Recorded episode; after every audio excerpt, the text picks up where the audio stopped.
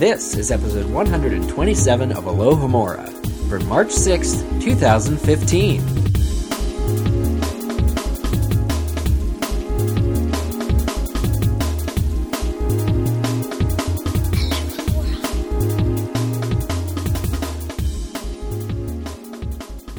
Hello and welcome to another exciting episode of Alohomora. I'm Eric Scull. I am Rosie Morris. I'm Michael Harle, and joining us today is somebody very familiar to you listeners and who we are very thankful was able to step in at the last minute for us.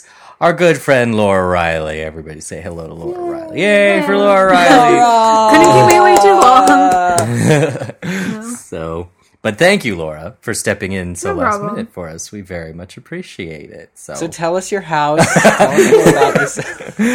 yeah, right now you guys, I have a snow day right now, so you've missed. You actually pulled me out of the the House of Cards hole. I've watched a season and a half in a span of 24 hours, so this is probably for the oh. best. oh, good. This, This is like is- therapy. Give your eyes a rest. You can record. The great thing about podcasts I found is that you can record with your eyes closed. Especially if you're Is that a what you do? seasoned- Uh, yes, yes, absolutely. Okay. Except when I have to open them to read the doc. I was going to say that's why Eric never follows the doc. 'Cause it's- Secrets out. Secrets out, guys. well, Laura is joining us today for the chapter which is titled "After the Book." It's very meta. This Eponymous. it, it's it's perfect. It's the eponymous chapter. It is uh, chapter nine of Half Blood Prince, the Half Blood Prince. So please, listeners, make sure to read that chapter before listening into the show, so you can get the most out of our discussion today. We'd like to take a quick moment to thank our sponsor, Audible. Exclusively for fans of Alohomora, they are offering a free audio download. They have over 150,000 titles of audiobooks to choose from, so head over to audiblepodcast.com slash open, that's O-P-E-N, to get yours now. Before we start today's chapter, we do need to recap our chapter comments from last week. And first off, whoa. Okay, 270 comments on one week's episode. Like, In case you all were wondering, that was written in there too. it, it was written in that. Like, I am amazed. This is amazing. Thank you guys so much for so much good discussion on um, last week's show and also the week before. You're all amazing. Thank you very much. Um, here's just a quick shout out to all of the random off topics as well. Um, hello to all the Jillians that were introducing themselves. in that comment, there was there's about six or seven Jillians all saying, I'm a Jillian too. Um, so welcome to all of you. Um, and welcome to our new listeners as well who are just joining us in this book, having missed our previous shows. Please do go back and listen to all the episodes because they are brilliant. That I'm on those ones. You are Yeah. right. that was you have no idea who I am, feel free to go back. that was an impressive show this week. This week because uh, that that was one of that's one of the shortest chapters in Half Blood Prince too. Yeah. So I think that's probably why there was so much off topic. Not much interesting content to talk about, so they were just Well, Rosie braved it, and and and and she uh, let out her inner Gryffindor in in searching through, combing through those, uh, yeah. those comments to find the best of the best to discuss. I, I tried. Hopefully, these ones are some great ones. There are also some brilliant ones left in there because there were just simply far too many to include um, within our very short show. But to start off, um, we have Little Me 15 who says about the Patronus message from Tonks getting to Snape instead of Hagrid. This raises a serious security question. What if this is about something more sensitive?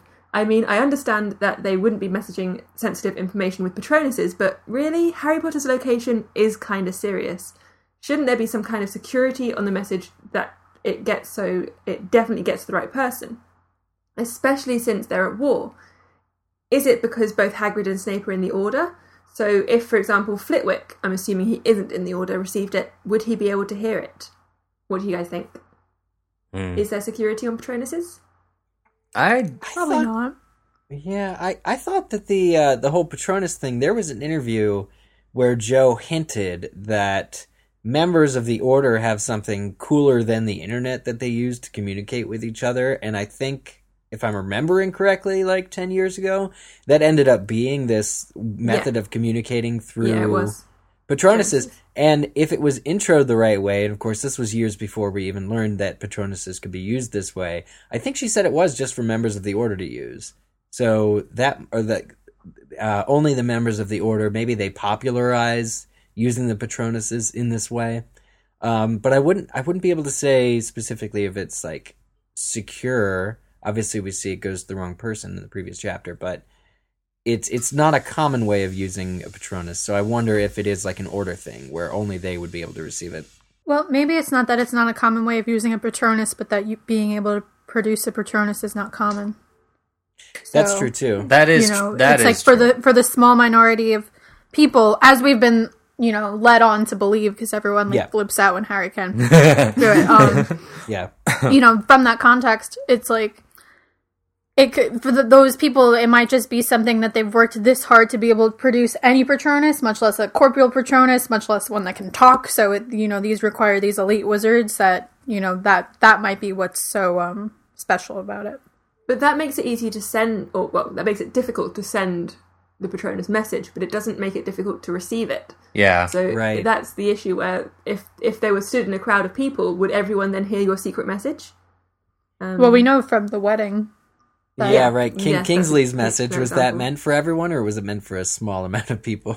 that's quite a major warning. So I think that one would definitely be try and for tell as everybody. many people as Se- possible. security setting low. Maybe- importance. Maybe Patronuses have like embedded like you know secondary go tos like it you know it wanders If around you're in for a crowd of while. People don't yell out. yeah, yeah, well, you know, if it wanders around for a while and it can't find Hagrid, it's like, all right, who's next on the list? And then it, I need, I mean, That's I, actually an interesting thought. The the silver doe in in the last book only appears when Harry's on his own, but like just before it appears, isn't he talking to Hermione? Um, so it's as if it waited for her to to leave before it showed itself to Harry. Doesn't Hmm. Ron see it? Um, 'Cause he keeps no, calling he it- sees Harry put he sees Harry go into the lake, but I don't think he Oh, sees okay. the doe. They have a whole conversation about the, did you send the doe? What doe? No, a deer, a female deer. I think you actually, um, just wrapping up this comment. Clearly, we don't know the answer, but uh, I think you just. I'm going to make a joke here, and instead of answering it properly, and say that uh, you have to be able to spell the word corporeal uh, in, order, in order to get messages from Patronus. The next comment is from Slytherin Knight, and it says, After reading the entire series and knowing what has happened to Snape, I think Snape is a huge hypocrite by saying that Tonks's Patronus looked weak. Um, he actually doesn't get a good look at her Patronus. The only comment, um, only the comment made by Snape gives us any indication of its strength, and I will always take what Snape says with a grain of salt. Um, but this comment coming from the man who claims to love a woman that he had a hand in her murder and then treats her son like dirt, all because Harry looks like his father, is quite interesting. The Patronus is such an emotion based spell that the feelings required to, needed to produce it have to be very strong. And Snape has quite a bit of control over his emotions. He has to in order to fool Voldemort. Though you mention Harry Potter in his vicinity and Snape loses all control over his emotions, he only sees Harry as James's son, not Lily's son, etc. Um, for him to say that a Patronus is weak is pretty annoying and hypocritical, and for Snape to say anything about a person loving another in a disparaging manner is pretty hypocritical since, as we know, Snape loves Lily and always did. I want to add a little side comment to this because I think this is this is a really interesting comment that's going in an interesting direction. Um, but Snape's comment about Tonks's Patronus looking weak when Tonks's Patronus has changed because of her love for Lupin or or Sirius, we never really find out which um, is is the truth there. But Snape's Patronus is a doe, so Snape's Patronus is the shape of you know symbolically Lily. Um, so his has done exactly the same thing as Tonks's. So is his comment on hers looking weak also self-critical because his is the same? For me, I've always felt that he was making a comment of the, the, if it is a wolf, the wolf looking weak because Lupin looks weak all the time because Lupin is always shaggy and bedraggled, and if that is that a word, and uh, so I, I I've always felt it was a comment against Lupin, like, Yeah. kind of after the fact, after we learned that like what her Patronus was. I'm pretty sure that's it because it's you know even though there's th- at this point in the story there's ambiguity and we're we're meant to think especially with our first read that it's that it's a, a dog Patronus and not a wolf. Um, Yeah. But that it is pretty much confirmed. I think Pottermore kind of cemented it, um, but it was pretty much confirmed that it is her her new Patronus is a wolf. Um, And uh, so yeah, Snape is commenting on that. I never thought of it as going as kind of that this hypocritical nature that Snape is commenting on something that he himself is guilty of with his Patronus. Yeah, but that's interesting. I don't, you know, Rosie. Well, I, I think that's a fair point that Snape's being in, in like if you were being, you know, looking really deep into it, that Snape's perhaps Yeah. going like turning it on himself and actually criticizing, you know, criticizing Tonks for being as weak as he is in that respect. Uh, But it's mainly just criticizing Lupin. yeah, it, it's yeah, I think it's- it's a, I think it's a jab at the Marauders. yeah, Yeah. yeah, I think it is, and it is, it, it is, it is horribly hypocritical, um, in in that way because it does reflect on Tonks as well because Tonks is you know very obviously very attached to Lupin for her Patronus to have changed. Um, so yeah, no, not not cool, Snape. And I saw a few. There were quite there were quite a lot of debates in the comment section Yeah. about this, and um, I did see people saying, "No, no, no, Snape's Snape did, you know, he's he he he didn't mean it on Tonks or whatever." But I was, I'm like, no, no, he meant it as a mean thing. It's a jerk thing to say. yes, it was a jerk thing Yeah, to whatever say. happens, it is. However, Snape's many buttons have now come together to give us this next comment. The brilliant username. I love our username. So, Snape's Many Buttons says, I have a theory about why Draco was given the Dark Mark. His father is not only rich but has many contacts, so if he knew Draco would fail at his task and be killed by Voldemort, surely he would have tried to find a way to send Draco away and hide him. Even if he knew he would be killed for doing it, I think Draco's father would do anything to save him.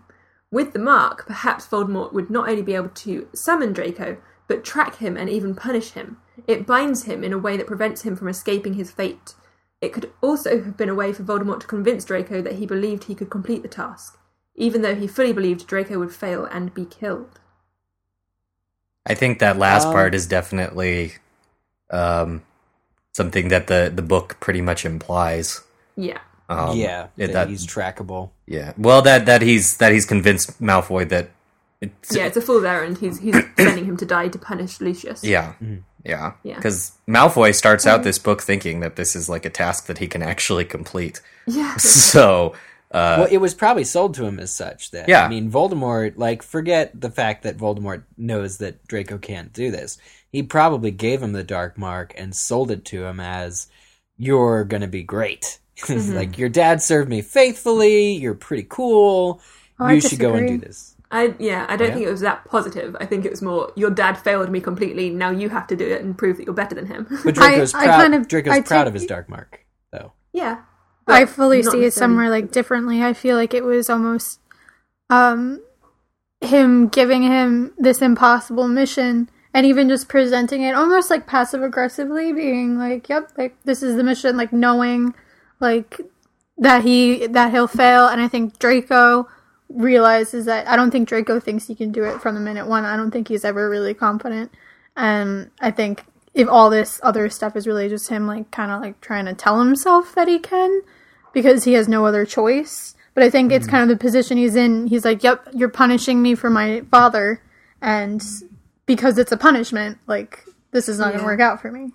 he is definitely scared already. Um, his character has changed enough already at the start of this book, um, and will only get kind of steadily weaker or you know more afraid and um, more kind of destroyed as the book goes on. I, I think he wants to make his father proud. He feels it's like the family name, like carrying it on. see, it's it actually it actually was explained a little bit on Pottermore. I was wondering that just listening to you guys kind of debate Malfoy's feelings at this point. Uh, but it actually says here, furious at the world that seemed suddenly to have turned on his father, Draco accepted full membership of the Death Eaters and agreed to perform the murder Voldemort ordered. At this early stage, full of the desire for revenge and to return his father to Voldemort's favor, Draco barely comprehended what he was being asked to do. All he knew that was all he knew was that Dumbledore represented everything his imprisoned father disliked. Draco managed quite easily to convince himself that he too thought the world would be a better place without the Hogwarts headmaster around whom opposition to Voldemort had always rallied. Ah, that's fascinating. So I think so, and it goes on to kind of detail that Malfoy really did think he was going to be able to do this, um, but he was purely kind of looking for, you know, revenge for his dad. Yeah, he's blinded by it. Yeah. So, Yeah. but nice. I think we But see that. I think we see that in It the is a great character arc for him to gradually realize that he can't. Yeah. or that he no longer believes, as he did at the beginning of the year, that Dumbledore deserves to get it. And as I will say in every single episode that I'm on this book, Tom Felton does an amazing job in showing the movie. He's, he's pretty good. Why does he not have more awards? I don't understand. All the awards to Tom Felton. anyway, Hufflepug is back and has a brilliant Yay. comment for us. As witches and wizards, it would be possible to apparate from London to Hogsmeade every day to teach at Hogwarts. It would be a quicker commute than most muggles have to make. I don't remember hearing anything about Neville becoming head of Gryffindor, but it might eventually happen. Does the head of house have to live in the castle? Assuming that Hannah still ran the Leaky Cauldron, it would be hard to live away from his wife for the entire school year. I think this is talking about why professors are taking trips on the train. Oh, that's Um, right. Yeah, because everybody was wondering why Slughorn was on the train. Yeah, yeah, yeah. Um, so yeah, does Neville take the train to Hogwarts and live there the entire year in the future that we, we hear about, or does he live in the Leaky Cauldron with his wife Hannah and then apparate in and out of the school? Hannah actually becomes a matron at school. Does she? Uh, that yeah, I think so. She ends up working. She ends up working in the same place. well, that solves um, that problem then. Wait, Yeah, where they- does- they I were don't living- remember that at all.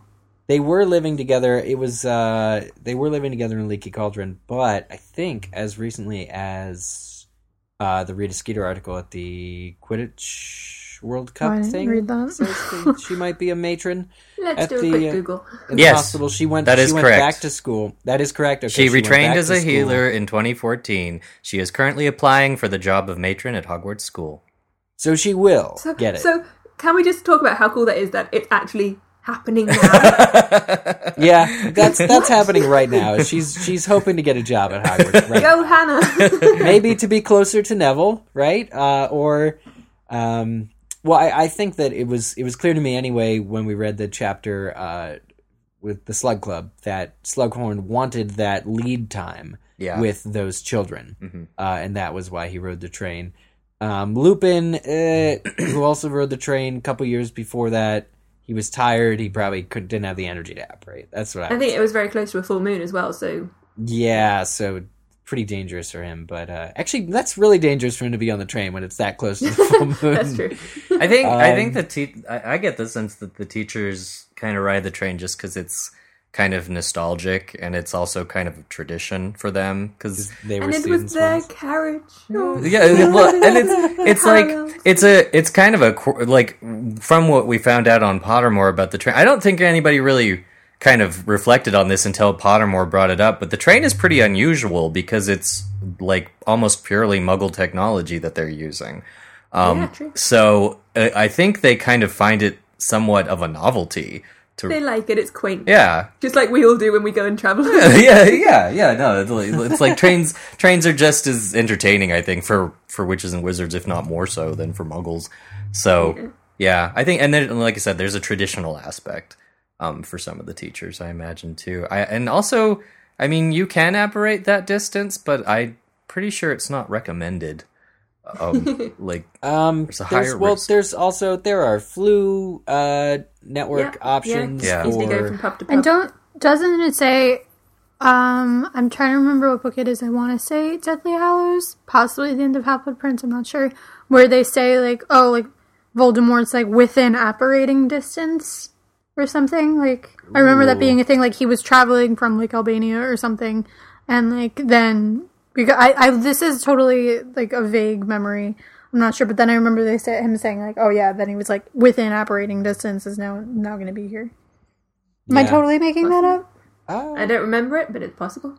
Not yeah, there's possible. there's something to that I think because I do know there's conversations in the book and also in like extra canonical material that discusses that it's not wise to apparate at certain distances. Um You're more likely to lose a finger or Yep. something. so I get I mean besides Yeah. the choice of like uh, you know commuting or staying at Hogwarts all the time. Come on. Really? You'd stay. Would you stay at Yeah, Hogwarts? stay at Hogwarts. um, but, But no, guys, for Neville is currently teaching at Hogwarts. That's amazing. it's happening For right Hannah. now. for Hannah, his wife, um, I'm sure they must communicate through Floo or do something to bridge the gap of distance. I So don't- At least Well, if, she if gets, she that gets job. the job at yeah, when she gets the job as the healer, then they'll be together and it'll be Glorious. Rosie, I don't know why you're so overexcited about this because as a That's witch, true. I work with them every day. as- well, yeah, exactly. You're you're privy to all of this, so why are you freaking out?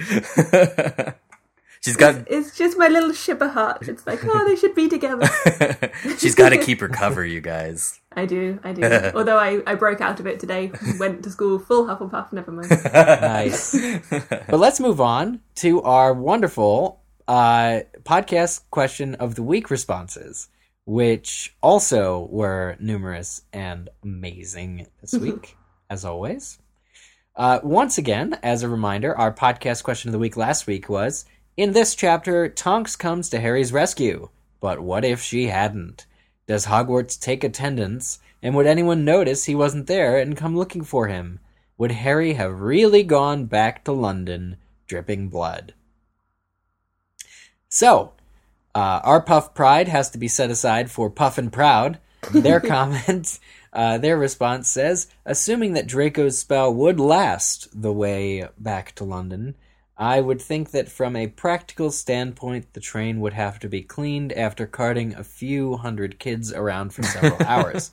So whenever it got back to its storage site, if the Witcher Wizard who's supposed to is likely to come through with the Scourgify, doesn't first try a homenum revelio before they board, then he or she is likely to stumble literally upon Harry when entering the compartment.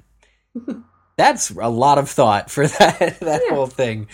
Somebody But comes completely through. logicked out. Like, that is exactly what would happen. Yeah. true. Except, Yeah, except that's, that's pretty much. would ah. they would they have to step in? You can just scourgify that thing from the door and keep going. You could just That's true. you could just scourgify the whole, whole carriage and just be done with.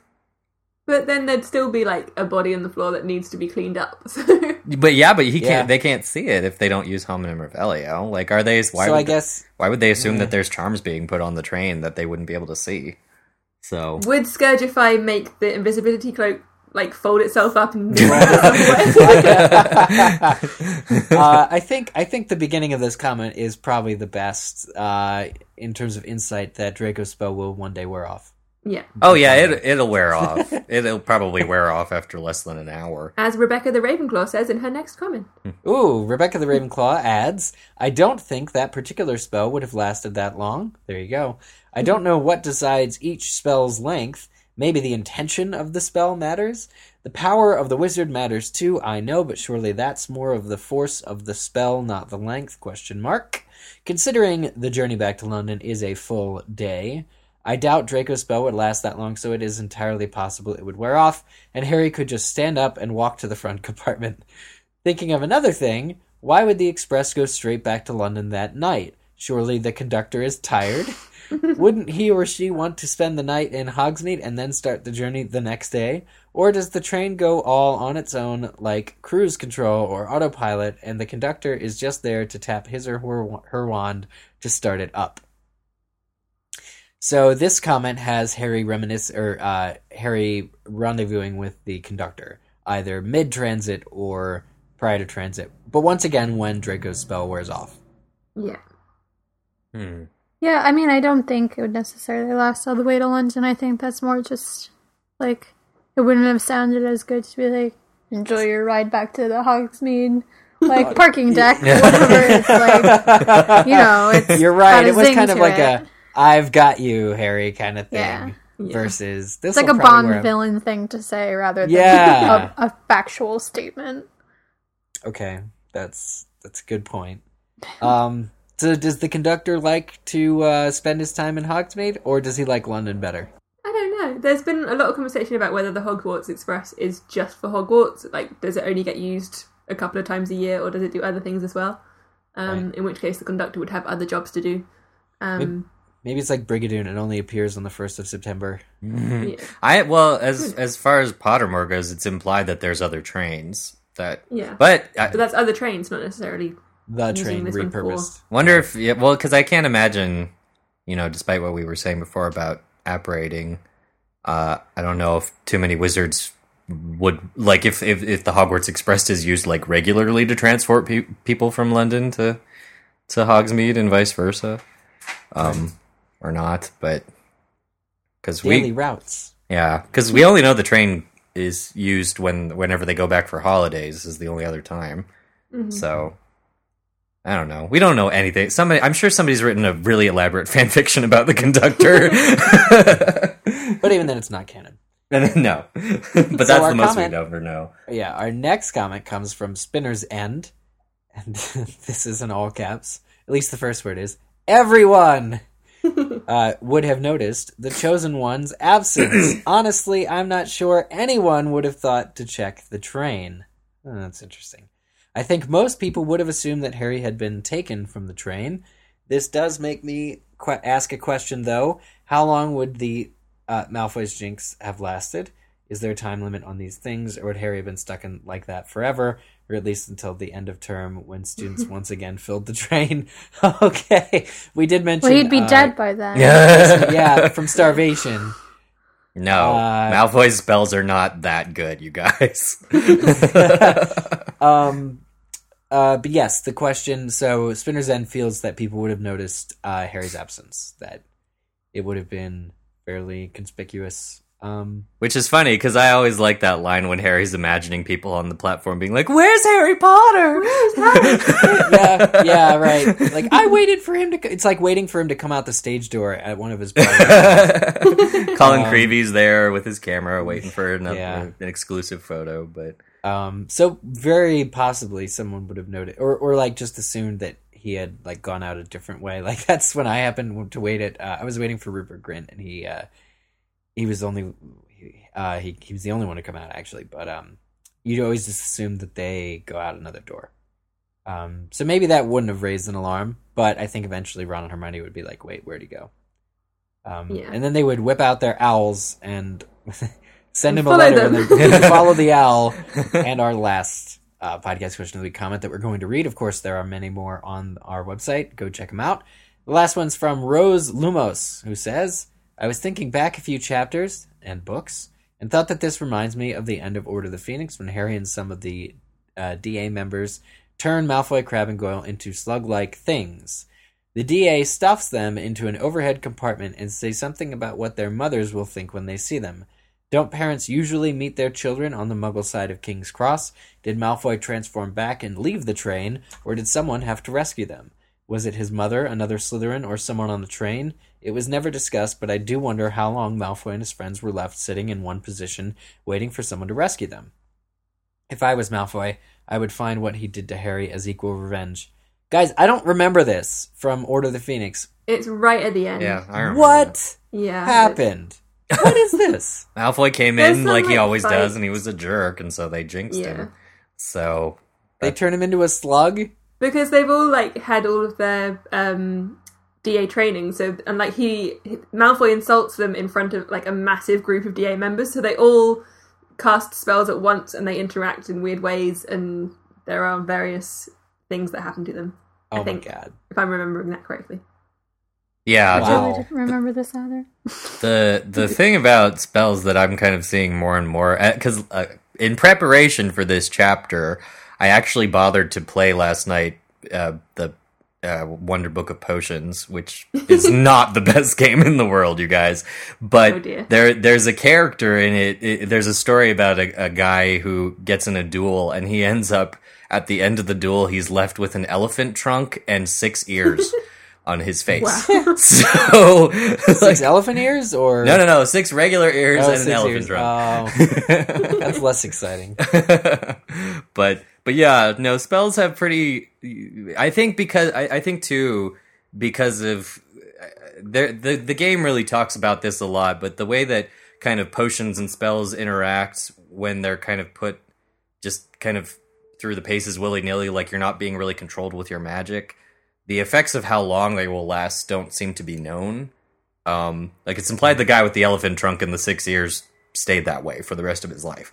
Um, so versus And don't this, um, is it Marietta with the sneak still scarred above her head? We know that some spells do last for, for a long, long time. time, yeah. And other spells have counter spells. Like Yeah. other spells have counter curses, and, and if you get a Jelly Legs Jinx or even Petrificus Totalis, let's be real, there is a counter charm Yes, um, that will immediately. So eventually it'll wear off, but also if you know- incantatem. yeah, exactly. it's like the Expelliarmus of stoppers. And that's the end of our recap from last week. Thank you, everyone, for your wonderful, insightful comments. As always, please keep them coming. So this week was World Book Day, um, at least in the UK, which is confusing because it's World Book Day, but the UK is the one that celebrates it. Not quite sure what that's about. Um, but I had great fun dressed up as a Hufflepuff seeker for the day, um, teaching in my school. The kids were all very interested in why I was waving a wand around with an owl in my hand. Um, and you know, wands make great whiteboard pointers. Just putting it out there for other teachers. Um, but as I was handing out uh, World Book Day tokens, where the kids can get a pound off um, a book or uh, one of the free um, World Book Day books, like Quidditch Through the Ages and um, Fantastic Beasts and Where to Find Them, that Jo wrote, wrote all that time ago. I was thinking, you know, why should they all have all the fun? So I went and bought my own book, which was Holly Black's Darkest Part of the Forest, which I can't wait to read. But I don't have a lot of time, so I'm thinking I might want to get the audiobook as well to listen to on my way to work. I do that sometimes for sure. Um, I'm always in my car, and I find that audiobooks, I'm just more likely to get through books in that way than, you know, setting aside the time at home to sit down and read. Well, um, if you are, like either me or Rosie, Audible is the best place for all of your audiobook and audio downloading needs. Right now, Audible has a really special offer for our US and Canadian listeners. You can visit our unique link created specifically for you and get a free audiobook download today, right now. You just have to go to audiblepodcast.com slash open. Well, and, th- and for those of you who aren't celebrating World Book Day over here in the U.S., it's it's uh, it's currently Read Across America Month in celebration of Dr. Seuss's birthday. So Oh, it does tie Ah, in. there you go. So so since that's that is going on, you could also download uh, the you could also download it using Audible's listener program. Basically, you purchase book credits at a super low monthly rate and can use them at any time for any product that Audible offers. With over 150,000 downloadable titles, you'll have a lot of options. Head over to audiblepodcast.com slash open and start downloading directly to your computer for easy listening on burned CDs, MP3 players, and even your iPad, iPhones, or Androids. Again, the website made just for you is audible, A-U-D-I-B-L-E, podcast, P-O-D-C-A-S-T dot com slash open, O-P-E-N. So visit audiblepodcast.com slash open for your free download today. And now we move on to our chapter discussion for Chapter 9 of Half Blood Prince. Chapter 9 The Half Blood Prince. The trio begins their first day of sixth year with high anxiety, fretting over how Hagrid will react once he knows they are not continuing on with care of magical creatures. But their but their worries are soon subsided. They are literally pretty much just like, oh well, too bad. As Professor McGonagall begins handing out course schedules, thrilled to discover that Professor Slughorn accepts exceeds expectation students into his NEWT classes, Harry's or career plans are revived. He and Ron head off for one of many break periods while Hermione continues her hectic course schedule. But the workload catches up to them with a morbid defense against the dark arts lesson from Snape and an unexpectedly spirited potions lesson from Slughorn. But Slughorn isn't the only one Harry's learning from.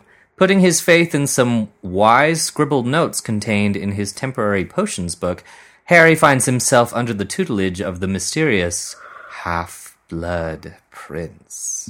Ooh. Who could it possibly be? Who could it be? Oh my god. We'll get to that in a minute.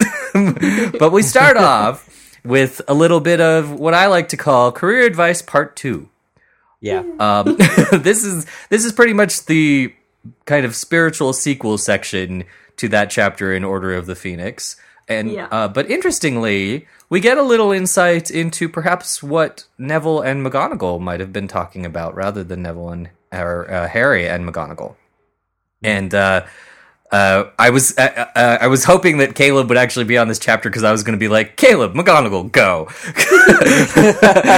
Oh God, it'll be like a three-hour episode. Yeah, Uh, it is. she she she's awesome Yes. in this chapter though to, to, to your point like she really she really cares about these students at least um we see that she's in the gryffindor common room giving out you know just she's making sure right she's making sure that everybody who got the required amount of newts, is taking the or sorry, owls is taking the correct classes for them, etc.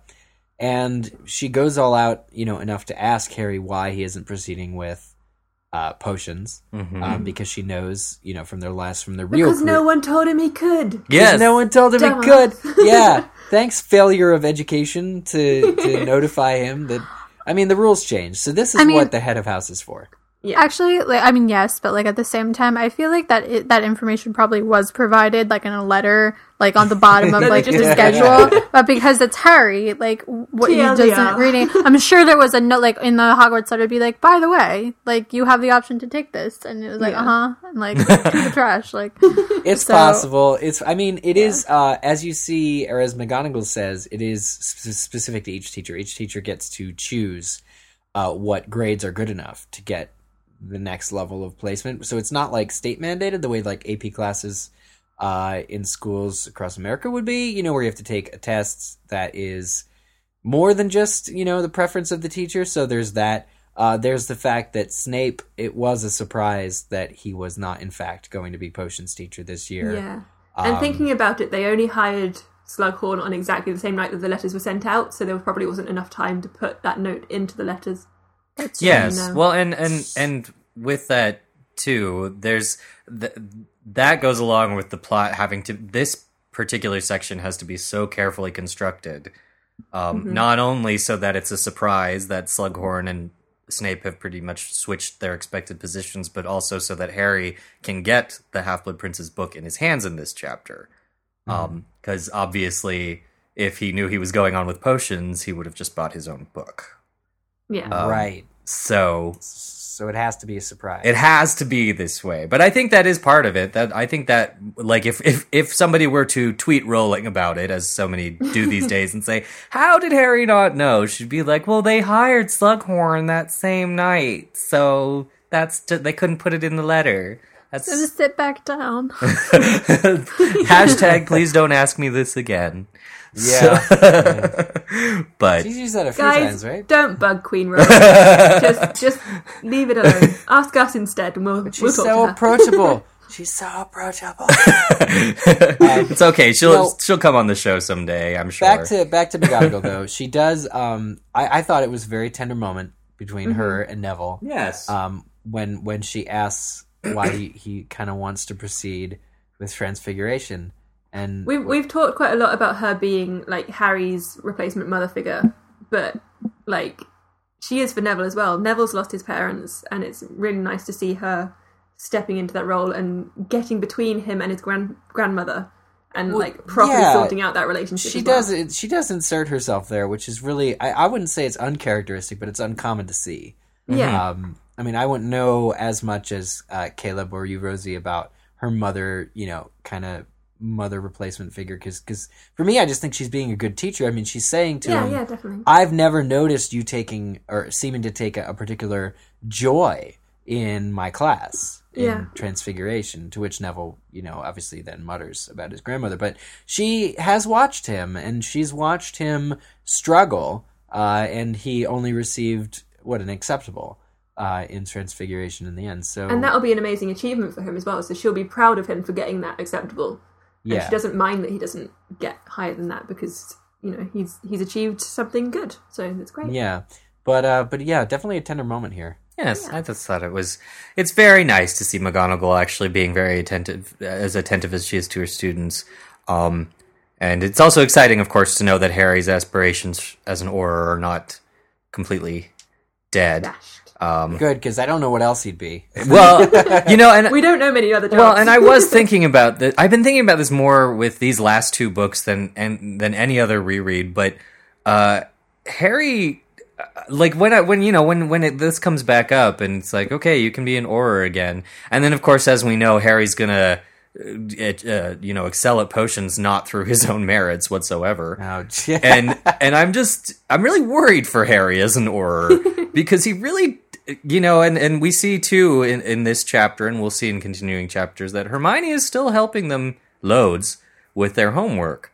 Um Yeah. it's I I'm just a little concerned that Harry doesn't quite have what it takes. And I know people say that Harry's 7th year and so on kind of proves that he does, but I'm not sure about that. Maybe maybe against Voldemort. Maybe specifically. yeah, against that specifically one guy. against Voldemort. Yes. Yeah, well, and then he had the unbeatable wand, didn't he? I mean, that would help as being an Auror. Yes. Uh, I just but didn't he get Not rid in of movie canon. yeah. Yeah, in movie canon, he got rid of that. But So I'm just a little concerned. I think, yeah, I think maybe because he is the chosen one and stuff, they might like leave him in the office. Yeah. everyone else goes out. That's a you're the poster Auror. Yeah, Actually get to exactly. go out. You're what every Auror You're, wants. you're the to be. Captain America before he leaves the army, kind of. Yeah, yeah. As long as you're as long as you're still alive, there's this impression that we're doing good. Going from such a positive interaction with McGonagall, we'll just flip that around completely because we have a Defense Against the Dark Arts lesson, which we normally look forward to, but not today. Uh, because our new professor is Snape. And there's a few interesting things about this lesson. One, the first thing I want to talk about actually is Snape's method, because what Snape is teaching them today is nonverbal spells, which are going to be super important through the rest of the books. Snape's lead into that is pretty much okay, nonverbal spells go. I, I guess, you know, again, really looking at McGonagall and then to Snape, this has always bothered me about Snape's teaching is that he really doesn't explain what he's talking about. He's just kind of like, all right, now do it. This is very similar to the um, occlumency lessons from last year. But he's going to teach you how to ensnare the senses and all of those things. that he Bewitch said the in mind. and- Exactly. um, well, I think it's it's also like he does it almost to prove a point that like you should know this by now. Like he's he's like doing this almost like to to mock the incompetency of like previous professors, Yeah. like particularly Lupin and stuff, because you see this is that what he did in his class. Yeah. Yeah. but it's like you've been like you know complaining about not getting this job for your entire life, like, and now you have it, like. Do a good job. like, come on. Like, Yeah. put everything aside because they can take it away from you just as quickly as they gave it to you. Well, you get you get um somebody like Hermione who is very unique in that she's probably read the whole textbook um, before setting foot in this class, and she manages to block one of Neville's uh, attacks non-verbally, successfully within about ten minutes. Um, but for everyone else, again, like you're saying, like he expects them to be at this level that they're just not at, and the class amounts to watching people like attack each other and be attacked and have no real means of defense. And so his his his class is really falling as flat as the people who are getting knocked over. I tried to make a joke there um, about you know just attacking each other, but then I question: Isn't that kind of like what his potions lessons were all about anyway? It's like here are the here's the potion that you need to make today. Go and do it, and then I just get to go around insulting everybody. yeah. Like that is kind of a, a thing for him. Like that's kind of his teaching style. Is he likes going around class and insulting people. Yeah, which you know, I guess you know when because we we've still had a lot of Snape defenders in the comments lately, and of course our show is full of people who don't really much care for Snape as far as the hosts go, and I just always like to kind of point that out as a reminder that Snape is a horrible teacher.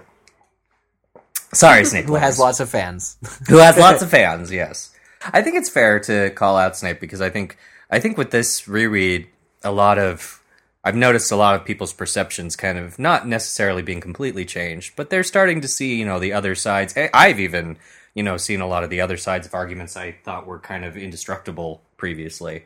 Um, so you want to believe in a love story. You want to rally behind a love story because Snape's, you know, big reveal at the end is that oh, it was kind of a love story, but it's really like the most messed up, backwards, weird love story Yeah. that's ever been put down into seven volumes because you get to these scenes where he's just cruel to everybody and he's just the worst person ever to fall to ever have fallen in love with someone Yeah. else. In seven volumes, yeah. Then there's always Twilight. Moving on.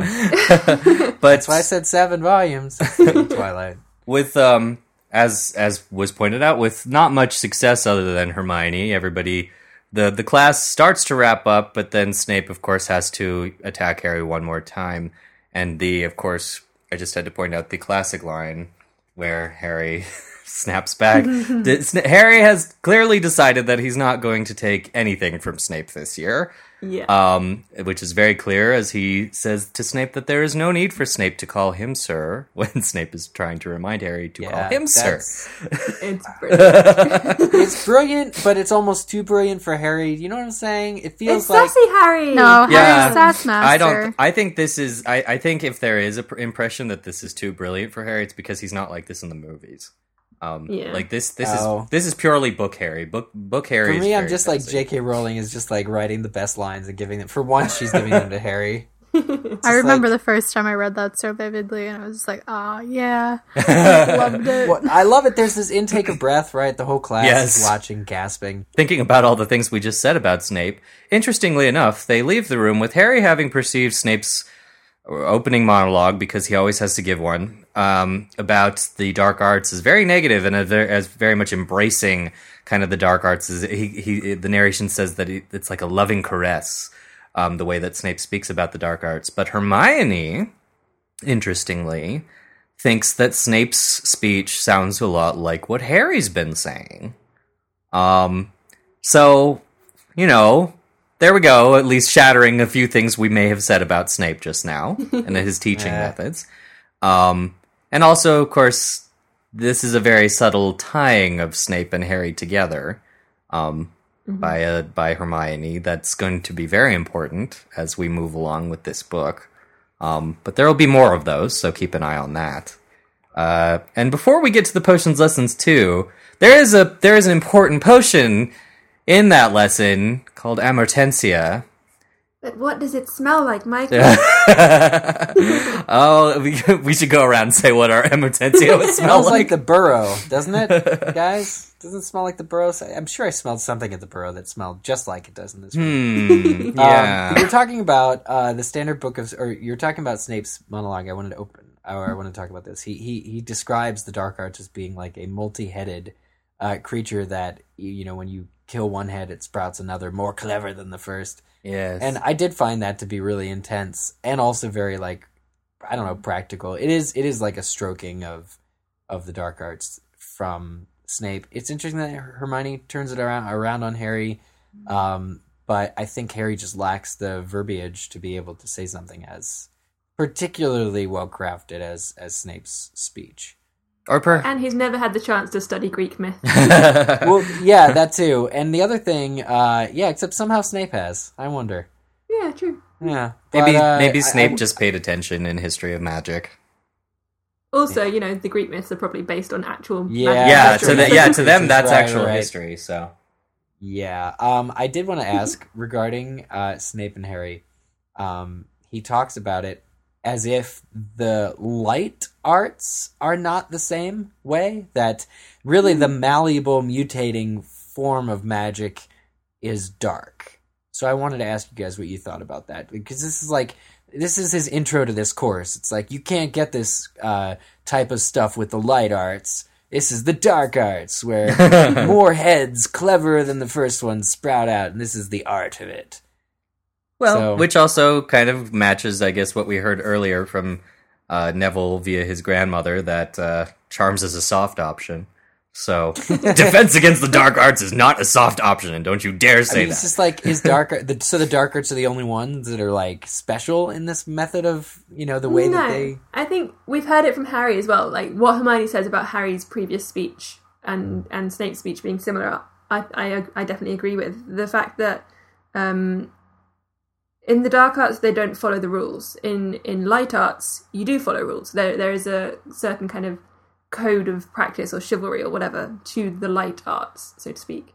Um, so when Harry says, you know, they're not going to stand by because you're children, you're not going to um, if you face a dark arts, you have to really face it and, and know what's coming and, and adapt your your attacks and your defense to that dark arts.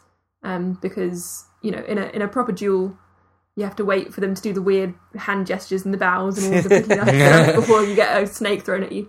Um, but in in the dark arts, that snake will just come at you straight away. it's just you and him and guts. exactly. Um, okay, so I want to bring up the beginning of this chapter. They're going, they're at the lunch table, or whatever. They're at the table and they're going over what they think um, Dumbledore might teach Harry. in his private lessons, and there's a recommendation. Uh, I think it's Ron that says uh, maybe they'll teach you like really intense uh, jinxes and hexes that Death Eaters simply won't know. And Hermione has a line where she she tells them that those uh, spells were actually or are actually illegal. Um, And that kind of opened the world for me because it shows that more than just the unforgivable curses are illegal. That there are, in fact, maybe light magic hexes and jinxes that are so bad. It's probably the equivalent of like, you know, uh, and even just in regular crime, like um, a crime is a crime, a murder is a more serious crime, a robbery is less, but it still, you know, is warranting punishment. It's still illegal. Yeah. So, Yeah. you know, I'm sure an unforgivable curse is thus unforgivable, and that gets you thrown in Azkaban, whereas something else you might get like a fine. Yeah, that I, that That's makes so sense legal. because I think the expect the expectation, you know, when they're taught these kind of defensive or dueling type spells, is that they're not going to be using them out on the street, like as they're walking down Diagon Alley. That's something they're not supposed to do. Like th- there's Mm-hmm. respected institutions and areas and venues where you're supposed to use spells like that. So for me, it was just like there's light magic that is so intense it's illegal.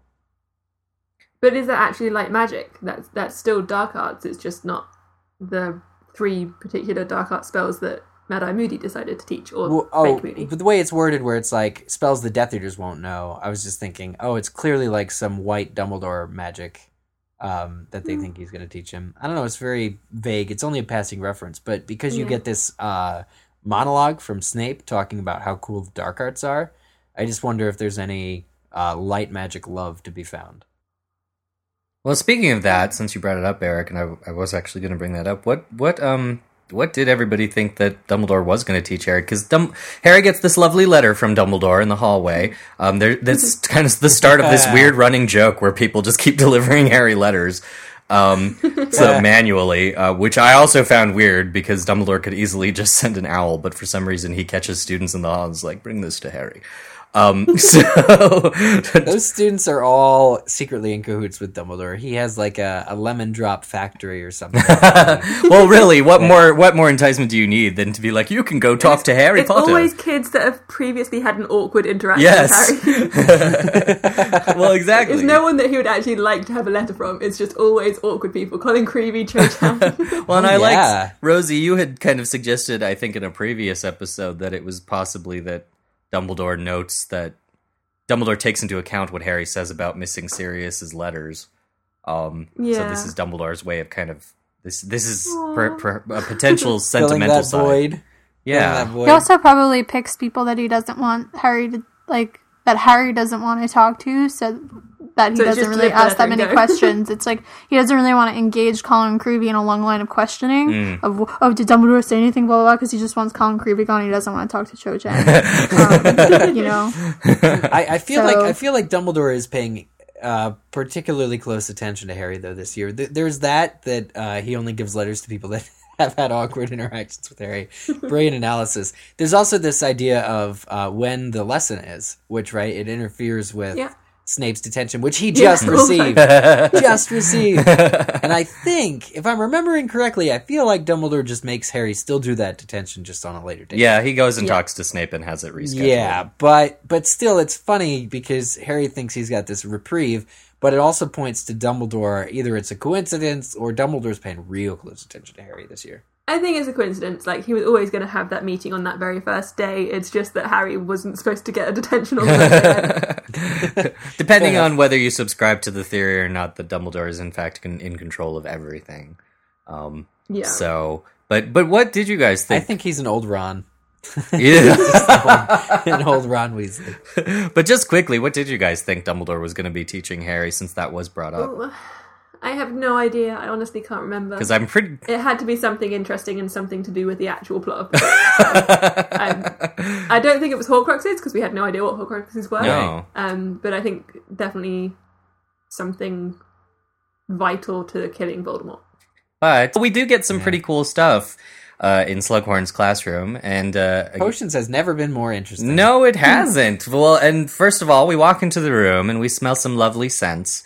Again, if anybody wants to raise their hand and tell me what they would smell in their amortentia. I don't know. Is that okay? Actually, I, don't do. I do want to hear everyone say like one thing. Hmm. Uh, Her- Hershey chocolate. I'd have to do uh, old book smell. It has to be, you know, Ooh, just the, that lovely paper smell. that's a good. That's a good one. it's a good smell, Hmm. Laura. which I think is one of Hermione's as well. Yeah. Um, I have one that's really specific, but there's like the smell of the resin that's on like the inside of my gu- my guitar. Like I just love Ooh. like smelling my guitar, and it's my That's nice. dad's guitar and everything. That's like passed down, so it's like, you know, he's still alive. That stops I love he's that. dead. Yeah. He's not. Still, I love that. I he just gave it to me anyway. But Yeah. um, yeah. Yeah, good memories that are associated to smells are yeah, they're good things. Gosh. Well, What about you, Mike? Ah, see, now Laura came up with such a cool one. I was like, what is this Yeah. really specific? Because there, I mean, there are like certain like I know like there's certain like um this is a weird one. This is really weird. But like I remember when I was when I first went to Disneyland when I was six, like I don't know if it's Disneyland itself or the people who go to it, but I think They smell. well, there's like a combo of like Disneyland Switch. and like all the perfumes and colognes that people wear that c- combines to make this really nice smell. But an easy one would be probably the scent of rain. I love the smell of rain after during a Yep. rainfall. The easy one's garlic. Um, Anything with garlic, I want in my belly. So but Oh. uh, of course, there are a lot of um, little hints going on I love these in this They're so section of um, romance and uh, Harry Hermione shippers. I think I found your chapter. Like, Oh no! How? Why? don't don't tell them. don't tell them where read to, the same to, to cite get this. sources. What are you talking about? Because uh, on page 181, Harry notes Oh, no. that he was very disarmed that Hermione had thought his words as well worth mentioning or, or memorizing Oh, as the standard he's book of spells that he did not argue with her after she points that out. And also on page 186, um, after Slughorn praises Hermione and remembers Harry's words, uh, complimenting words about her, Hermione turned to Harry with a radiant expression and whispered, Did you really tell him I'm the best in the year? Oh, Harry. And then Ron responds with, Well, what's so impressive about that? whispered Ron, who for some reason looked annoyed. You are the best in the year. I'd have told him so if he'd asked me. Hermione smiled, but made a shing gesture so that they could hear what Slughorn was saying. Ron looked Yeah. slightly disgruntled. Yeah, he's been put in his I'm place. tall. yes. My favorite line in the book. I'm tall. oh, poor Ron. Poor Ron. Um, there's also a little bit of Harry Ginny in the um, in the Amortentia itself because when Harry smells the Amortentia on page 183, a gold-colored cauldron was emitting one of the most seductive scents Harry had ever inhaled. Somehow it reminded him simultaneously of treacle tart, the woody smell of a broomstick handle, and something flowery he thought he might have smelled at the burrow. And on So Mrs. Weasley's cooking the broomsticks that Ginny steals from the cupboard and the flowery perfume she wears. and Ginny. So cute. And on page 192, of course, because Harry is not quite up to speed to figure out what that scent is, on 192, Harry caught a sudden waft of that flowery smell he had picked up in Slughorn's dungeon. And of course, he turns around and Ginny's standing right Ginny there. has sat down. Uh-huh. Um, and then, of course, Hermione and Ron, the more obvious one, uh, notwithstanding Ron's uh, rather negative reaction to Harry's praise of Hermione. Uh, on page 185, Hermione summarizes Amortentia and says, It's supposed to smell differently to each of us, according to what attracts us. And I can smell freshly mown grass and new parchment and. But she turned slightly pink and did not complete the sentence. Um, she totally realised what that smell was. oh, yeah. It's brilliant. And of Well, that's what I think is interesting both about this and what Harry said is like, well, I'm sure like Hermione's more open to herself about her feelings towards Ron, but like, doesn't seem like Harry like he's not necessarily He's even not like aware. fully realized his like Yeah. feelings that he has for Ginny. So it's almost as if like the potions like figured it out before him because even Before when he smells the smell, he can't place it, and then it's Yeah. like pl- almost like playing detective of what the smell is until he sees Ginny, rather than like it automatically being like, oh wow, like that's Ginny and I'm smelling it, so I like her. Like, it's kind of like the yeah, that's you know, it's it's weird. You're right. Yeah. You're completely right, Laura. That that that that potion should be able to root that out in him. hmm Yeah, that kind of intuitive nature of magic that it, it even knows things about you that you don't realize about yourself. It kind Right. of suggests soulmates, doesn't it? That you've got someone who's perfect for you, and these are the kind of things that they'll. Which smell is like. ironic because it's not a potion that creates love; it just creates yeah, infatuation. creates- yeah. hmm Yeah. Well, and then uh, that So that kind of pairs up along too with the uh, perhaps the the evolving natures of Patronuses as well. Because I imagine Amortentia can change its smell over time. Yeah. Like you might smell different things in, at a different period in your life. You might go to Disneyland and decide, this is not a commercial a for good- Disneyland. I'm not crazy about smell. Disneyland. Michael was right. but it's it's funny that that comes. I did I I did feel too, and again, I can kind of see, even though I obviously don't symp- sympathize, I can see, um, in a way, why the Harry Hermione shippers feel they had a strong case with this particular chapter, and especially with Ron kind of being like, "I would have told Slughorn if he'd asked," um, Yeah. because I guess if Hermione had made like she cuts herself off at that point, and if she had stated what that thing was and it was linked to Ron, then it would be more of a no, it's not Harry Hermione, it's definitely Harry Ron. Mm-hmm. Uh, Hermione. That was sorry, Freudian slip. Hermione Ron. um, but yeah, But if it guys, was- it's spearmint toothpaste. yes, as we all It know, is spearmint it's tooth- spearmint yeah. toothpaste. Thank you. Oh. but that's because like he's didn't she wipe like toothpaste off his face? Well, that's in the just a previous- yeah, that's just like a movie. Yeah, he, he wipes it off her face. In the, in the, You've got Yeah. toothpaste there. and spearmint make it Toothpaste. obvious. Yes. Now, actually, I I, Well, I like that in the movie just because it it works a little better for the scene as, as a film Yeah. than It just makes it. yeah, it makes it a little more clear. Um, but it is it is kind of it, there's a lot of fun shipping going on in this in this chapter. Yeah. A lot of fun hints of what's coming up as far as couples. It's funny because it's, so much subtle. fanfic. Yeah, and it is it It's is really subtle. It is very, it is very subtly, very well done. I didn't really even pay much uh, when I first read it. I remember, I remember that I didn't pay much attention to Harry catching Ginny's scent because I was probably because the book is so whatever about Harry and Ginny anyway. Um, but uh, the Ron Hermione things I generally picked up. Um, and really looking back on it, because when I first read it, I was a pretty strict, you know, Hermione, Ron. Ob- this is so obvious. Um, and I caught it there, and I caught the jealousy there between with Ron. But at the same time, so the more I reread the books, the more I'm like, well, Ron, it's not like you haven't been given opportunities to, you know, you're you're kind of suck But he's this. realised by now as well. Like he he's putting those little "I'm tall" moments in there. Like yeah, there are hints that something is happening behind the scenes. yeah. So it's nice little, some nice little hint drops. But uh, Slughorn gets on with the lesson. Um, once again, contrasting some teaching uh, methods here. Slughorn's pretty great.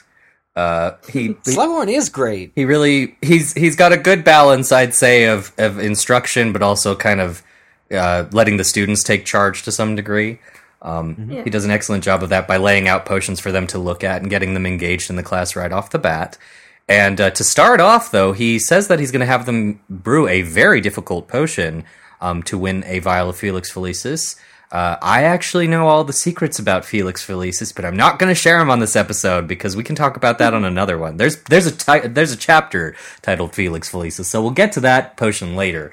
Um, or you can slog through Book of Potions, listeners, if you so dare. Um, or but but uh, in this uh, in this class, we are going to brew the Draught of Living Death, which is no easy feat. Um, Okay. quick, quick. I want to interrupt here. Quick, one thing. Oh, please. This says more about Snape uh, than ever.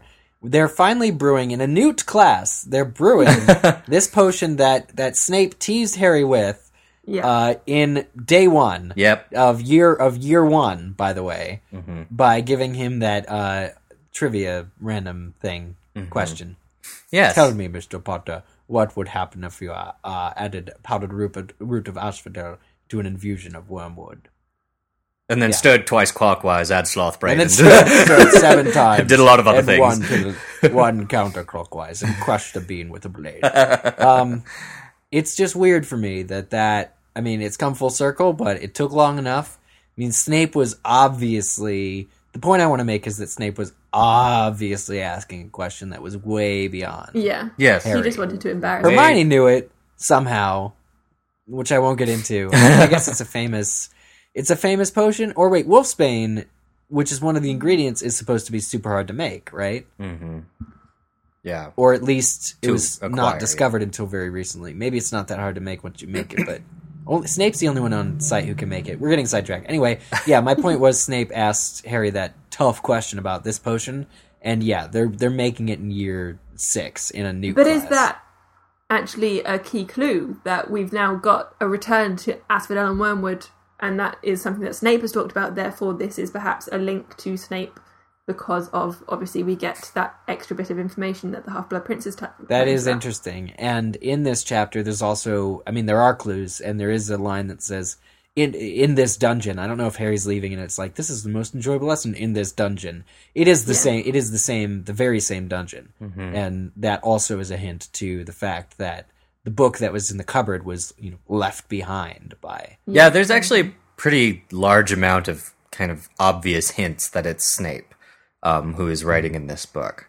Um, and uh, what what I find fascinating about that, once again, with what we were talking about about Snape and his teaching methods, Snape is an excellent teacher to Harry in this class right now. Yeah, Um, like, get over uh, himself. it, and what what it is is that Snape is kind of through this book is giving Harry hints and cheats and kind of on also making potions making enjoyable for him. Um, Mm-hmm. Something you would never think would have happened. Uh, so just pointing that out. He enjoys it because he's winning. He enjoys it because he's beating Malfoy, right? Who's like super interested in getting his hands on that liquid luck. Scary thought, by the way. But Harry, throughout this book, what I'm recalling is that Harry always sees this as a means to an end. He he he loves these instructions, but he's not actually, as far as I can tell, learning about the nature of potion making. Like you can crush this instead of cutting it. Like that's a useful tip that everyone in the whole world should know. How is Snape keeping that kind of thing quiet? How is Snape how is Snape not telling people to do things that are a little different than the currently in print books are telling them uh, to do is beyond me. Like there are these tips that Snape himself found out when he was a kid.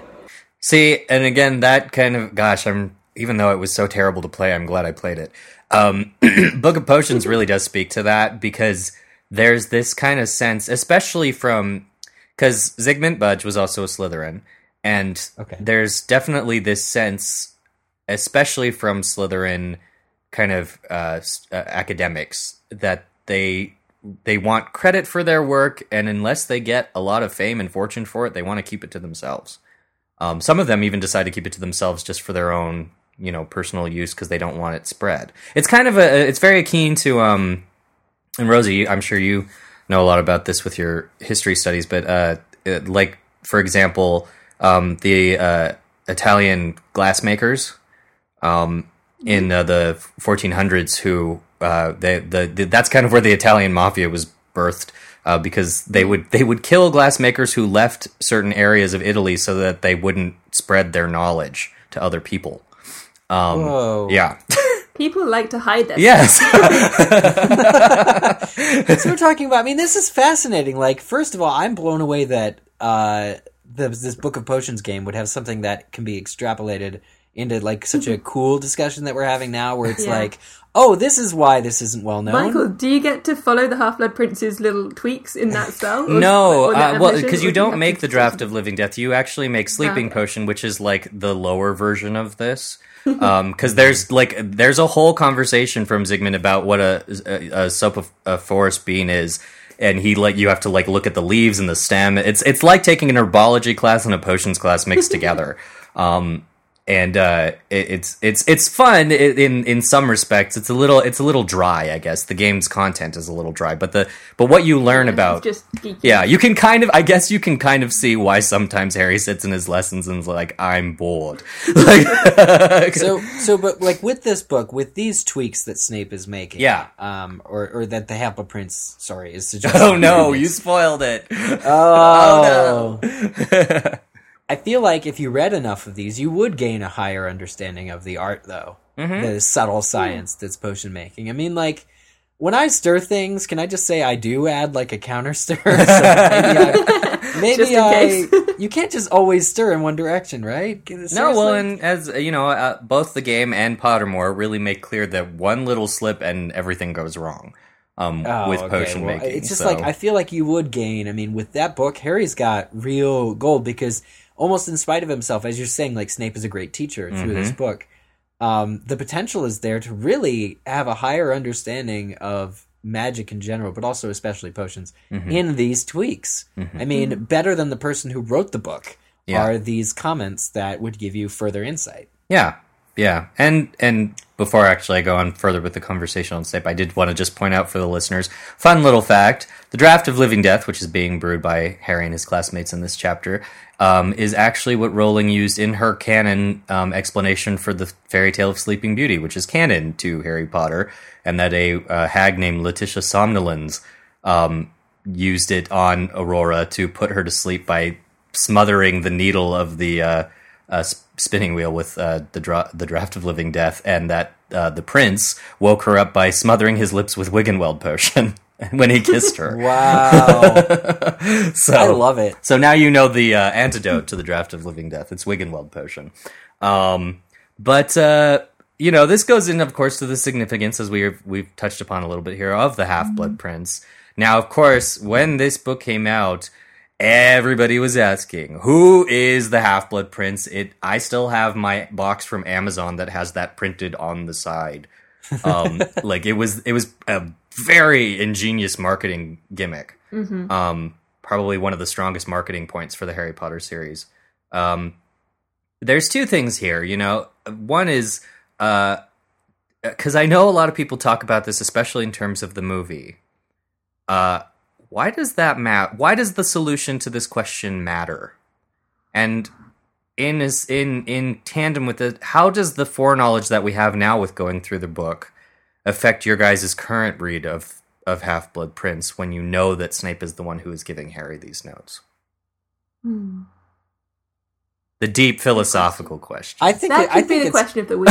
no, oh no, I, I have a different question of the week, but I, I think for me, for me, it's just cool. I mean, I just I really think that it, it this is the best um evidence uh, excuse me evidence that Snape is I don't know good at what he does is I mean besides the sort of off-screen evidence of him hoodwinking Voldemort for all of these years, Mhm. this book is concrete example that Snape knows his junk. Um, yeah, he's got elements of genius. in he, he really does have true elements of of genius um in thank you rosie for that phrase uh in as evidenced by this book and so that's what it does for me is it still doesn't make him any nicer a guy but it shows that all of that brooding in the dark corners as a child really kind of was he was he focused it into something that he became really good at and Yeah. he really excels or excelled as a potions master and as we see became you know an innovator somebody who really steps up or stepped up the game uh, Mhm. in in this one area of magic hmm I think the the reason why it's important is because this entire book is about trying to to put clues together and to work out a way of defeating the bad guy. um, the whole Horcrux hunt is is looking at the history, putting pieces together, Mhm. and here Harry has a, a, a parallel riddle that he needs to solve Hmm. um, and that that eventually, obviously, we we find out um, isn't necessarily beneficial to the story, but is is still interesting and still um, furthers Harry's learning in a way that we've we've seen successes and failures. I mean, essentially, Snape saves Ron's life twice because of the Bezoar mentioned it back in the 1st Uh-huh. book, and also through the through this book again. Hmm. Um, which again, same as Wormwood and Asphodel, is a link back to between the book and and Snape. Mhm. yeah Um, but um, it's interesting that we have two who is this person riddles within this series. We've got who is the Half Blood Prince, and then who is RAB. Uh-huh. Almost as if we're kind of expecting the Half Blood Prince to re- reveal to be a little bit disappointing, and therefore we've got to have someone else that we can then go, oh, but who- okay, so we now know that it's Snape. So who is this guy? this is more who interesting. is this guguy yeah Which, of course, Um, It's kind of swept under the rug a bit, even though this whole book is named Speaking ahead, I mean, I know Harry goes off and on Snape, uh, and that's when it's revealed, right when Snape is shouting it at him. yeah. Yeah, Um, I'm the Half Blood uh, yeah, how dare you call me coward? uh, in that famous scene, but for me, it was. I know it was like the book is wrapping up, but from what I remember, like Hermione just goes off and finds some kind of family tree, right? And Yeah. it's like, oh yeah, his his Yes. parents' surname, his parents' mother's His mum. his mom yeah. his mom's surname was Prince. Uh, And I was wow. like, really? That was it? Isn't that awesome? Yeah. This is Yeah. for me. It would have been more impactful, and I'm sure we can talk about it when the chapter comes. But it's more impactful whenever Harry opens a book. It doesn't Yeah. have that information just dumped on him by like Hermione, who's read a million books. Yeah. Um, Well, so there's there- Elements ingenious so I have in some- terms of potions, but not naming. yeah. So I have I have an issue with like the climax of how this mystery was was played out in terms of that because I think it could have Mm-hmm. been I don't know how different it would have been if it had happened sooner if Harry realized that the book he was reading okay it doesn't exactly have a mind of its own the way that Ginny objects at the end of this chapter the way that she so rightly and Hermione so rightly has like Suspicions uh, about, a yeah. caution Yeah. yeah, caution, suspicions about. But if he had learned that it was Snape's book, would he have gained an appreciation for Snape? Would he See- at, you know, at a cer- at a certain point He would in have this given it to Ron. at a certain point a- after Snape uh, wins enough battles for Harry in the potions classroom, makes everybody jealous Well, uh, and about what he does. Would yeah, and that's why that's what I've been thinking about with this read is because I guess the thing that's perhaps lacking for me that or, or that's just interesting to me that it never comes up um, is that once that discovery is made and of course maybe it is because that uh, you know Harry doesn't understand that what by by killing Dumbledore Snape has actually been a part of the plan and not done something as catastrophic as he thinks. But uh so that kind of counteracts it but there is never really that reflection from Harry. Um so uh you know it, it it it while it serves i guess for the reader to possibly be like oh maybe there's more layers to snape than we thought harry never internalizes that really from this knowledge I mean, eventually names a kid after him. But uh, yeah I wonder if during those years, you know, he thought, oh, and he also was really good at potions. I just had to wonder. I just I just thought that was interesting because it's not it's never really narratively brought up again after Half Blood Prince. Um so it's just kind of it, it does sometimes seem like more of a oh that that was fun to know like Rosie said kind of like a ruse. but uh, like a but it doesn't distraction. but yeah it seems like it like it has a purpose in the plot that's just never actually acknowledged narratively Yeah. um Well, uh, wrapping up the potions thing real quick. Yeah. Uh, I, I wanted to mention that Slughorn, another example of how cool he was as a teacher, is that he made it a challenge, right? He Yeah. made it, he, he showed them these, he made it a contest. It's like, I always loved in it's putting out all the teacher tricks. Yes. Yeah, it really is, but it works. It's like I always loved in school they would do like Jeopardy, like or test review days or quiz review Yeah. days. They would do like Jeopardy. You make a game of it. You make it fun, yeah and that's something that I feel even when reading this. I was like, this would be a pretty cool day of class to be in. yeah absolutely Um, when you when you have such high stakes of playing for a flask of liquid luck, which you've never heard of before, but which seems awesome. yeah no i think It's so shiny. I want. I think that's just another reason why Half Blood Prince by many in the fandom is held in a very high regard, is because uh, you know we get a lot of more of those light, enjoyable moments that we haven't had in the series Yeah. for a while, and especially Rowling is so kind as to give us an actually very, very pleasant um, potions class before we leave Hogwarts. Um, We haven't really seen a class being taught like in an experimental way since like Lupin yeah, yeah. doing the Boggart stuff. Well, and and speaking of that, just the last question I have for you guys, and you can just quickly go around and say if you had a thought on this. Who did you think the Half Blood Prince was? Even if Uh, it's just yeah, somebody I- who you wanted it to be. Uh, I think we said this at the beginning of the book. Answered this question, but I, I I had no idea, and I assumed it would be a new character.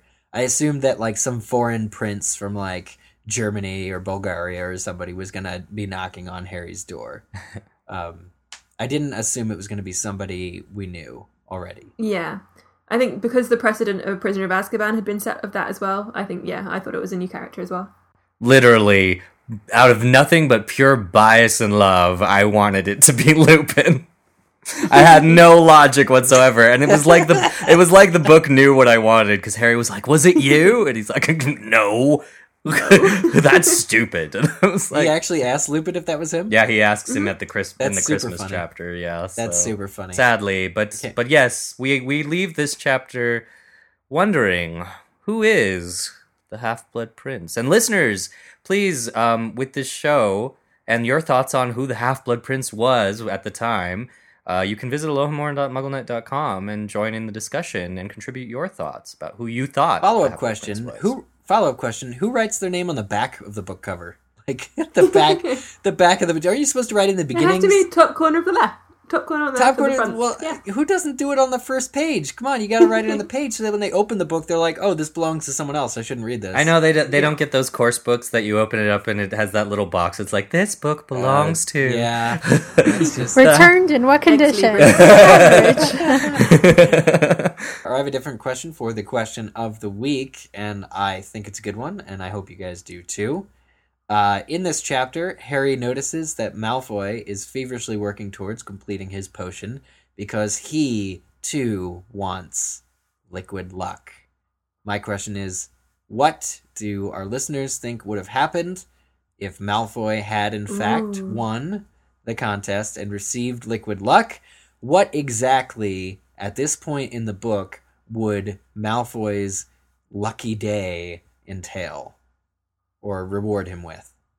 Ooh, that's a Um, that's a good one. Listeners, go go go play Book of Potions and learn more about Felix Felicis because because it does have its limitations. So that is a good. That's a very good That question. Such a brilliant alternate universe. Someone write that fanfic for me, please. I want to read it. And Call that it is like Malfoy's a lucky. Coincidental. Call it Malfoy gets lucky.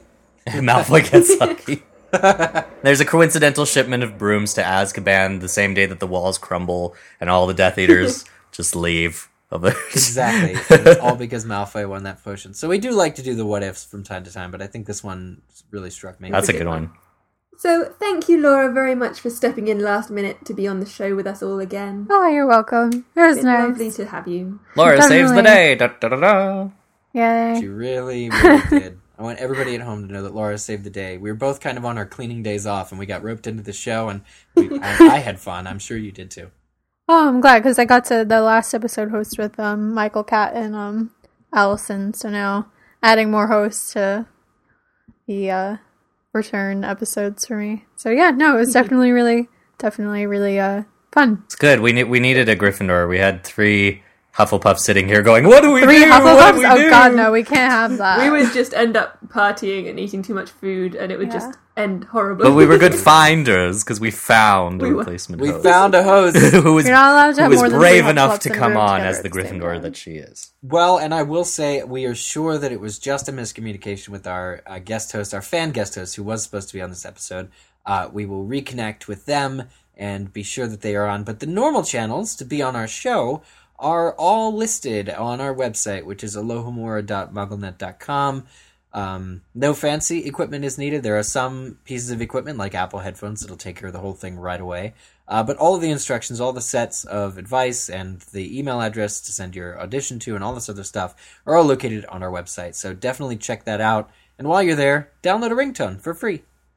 And if you just want to get in touch with us just to say hi or send us a thought, uh, there's a lot of ways to do that. Uh, we are on Twitter at AlohomoraMN, Facebook.com slash Open the Dumbledore, our Tumblr account, MN Alohomora Podcast. We have a phone number, 206 GO ALBUS, that's 206 462 5287. Our audio boom, that's audio boom account now, is Alohomora. Uh, uh, you can actually uh, find that at alohomora.mugglenet.com. There's a little bar there where you can record a message uh, for us, and it's free. All you need is a microphone. Just make sure and keep those messages under 60 seconds if you can, uh, because that way we can play them on the show and share them with our other listeners. Uh, don't forget, we've also got our Alohomora store where you can find house shirts, desk pig shirts, Mandrake Liberation Front shirts, and Minerva is my homegirl shirt, as we've had so much Minerva love today, and so many more. I am working very hard to try and get a um, detrimental to my stealth t-shirt because I, I know, I really like that idea. I need to do. I, st- I, I still need to figure out how to get a Lupin Love shirt out because I know a lot of people have been asking me for that. Definitely. We are going to work on some new designs and hopefully they'll be out very Yes. soon.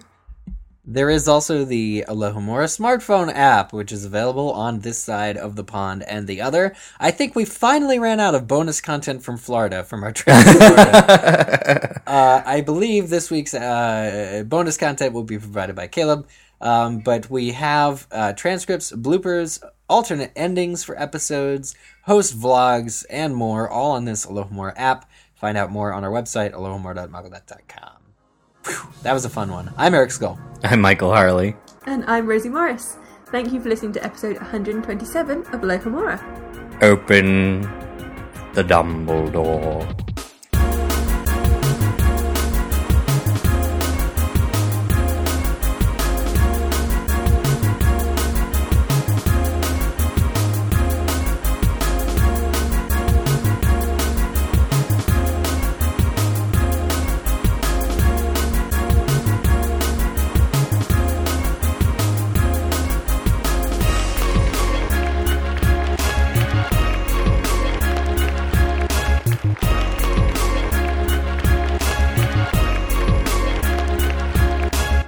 Found my Hufflepuff tie, guys. Yay! Yay! Today I'm when I was cl- I was cleaning my closet and I couldn't find it when I went to Florida a couple months ago and I searched the whole place except it was behind the toolbox in the closet and can I just say Eric, not- you're a Hufflepuff. You're meant to be a really good finder. well, I I found it today and that was Yeah. because I took the time to clean the whole thing. And I'm sad you lost I'm your not wand, now, but I found it. Eric. At, Uh, you should get a house elf. Oh, t- the wand is a different story. So I do need a house elf Yeah. called the Half Blood Prince. Call that Blood Prince. All right. Ugh. Sorry. Excess of phlegm there.